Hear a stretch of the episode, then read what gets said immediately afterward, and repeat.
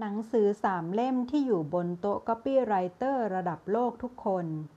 ในวงการ Copywriter จะมีหนังสือสามเล่มด้วยกัน ที่ Copywriter ระดับ A บวกรายได้อย่างต่ำ8หลักต่อปี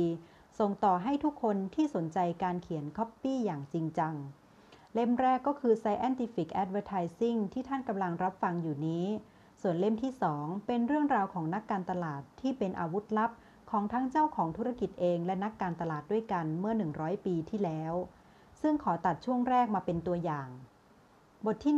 1 ชายคนหนึ่งนั่งอยู่คนเดียวที่โต๊ะข้างหน้าต่างในห้องรับรองดิแกนของโรงแรมทิปท็อปรัฐชิคาโก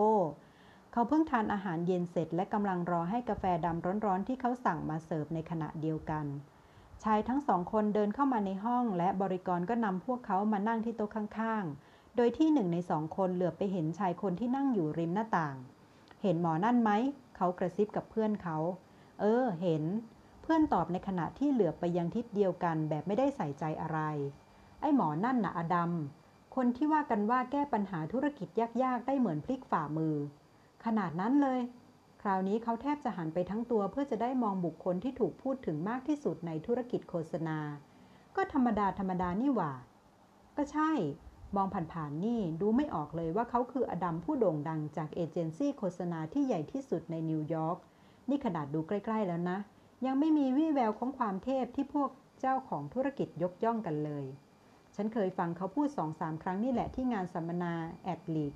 แต่ทุกอย่างที่เขาพูดก็ไม่ใช่เรื่องใหม่ มันเป็นเรื่องที่เรารู้ๆกันอยู่แล้ว บอกตรงๆนะ ฉันว่าไอ้หมอนี่ลวงโลก ยิ่งมาเห็นตัวจริง ๆ ใกล้ ๆ น่าผิดหวังจริง ๆ เป็นเรื่องน่าตลก แต่บทสนทนานี้คือเรื่องปกติที่คนภายนอกมองอดัม แต่ในมุมกลับกันอดัมคนนี้แหละที่เป็นตัวแปรสำคัญของความสำเร็จนับไม่ถ้วนของธุรกิจขนาดน้อยใหญ่ ชนิดทิ้งนักการตลาดคนอื่นแบบไม่เห็นฝุ่น แม้ในเวลานี้ตอนที่ชายสองคนกำลังนินทาเขาระยะเผาขน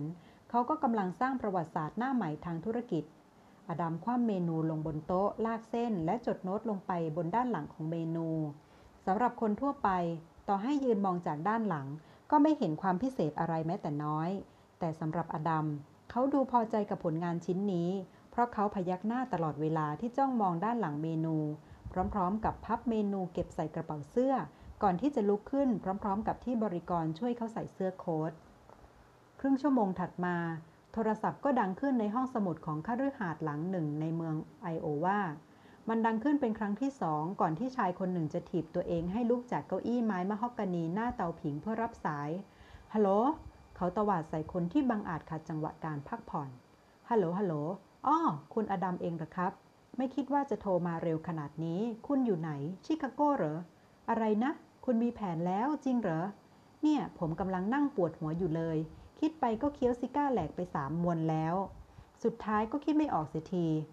หลังจากจบประโยค ความเงียบก็เข้าปกคลุมโถงห้องสมุดทันที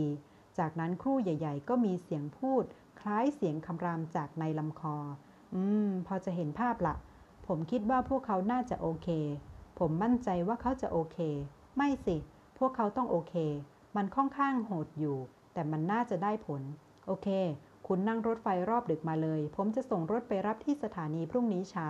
ราตรีสวัสดิ์ เป็นเวลาเกือบนาทีที่ชายในห้องสมุดยืนอึ้ง ลางคิดว่าทำไมไม่มีพวกเราตัวไหนเลยที่คิดได้แบบนั้น มันเส้นผมบางภูเขาชัดๆ แต่เรากลับต้องไปเอาคนจากนิวยอร์กมาช่วย แต่ไอ้เจ้าอดัมนี่มันก็เหลือเชื่อจริง ๆ เอาเถอะวะ คิดจบเขาก็หยิบซิก้ามวนที่สี่ขึ้นมาสูบนี่เป็นเพียงตอนต้นของหนังสือลำดับที่สองค่ะ ติดตามไอเดียเคลียร์เส้นผมบางภูเขาของอดัมได้ ใน Audio Book Collection EP 2ปอลอหนังสือเล่มนี้มีไม่ถึง 100 หน้า แต่รับรองว่ามีแต่เนื้อชนิดหาน้ำไม่เจอเลยค่ะ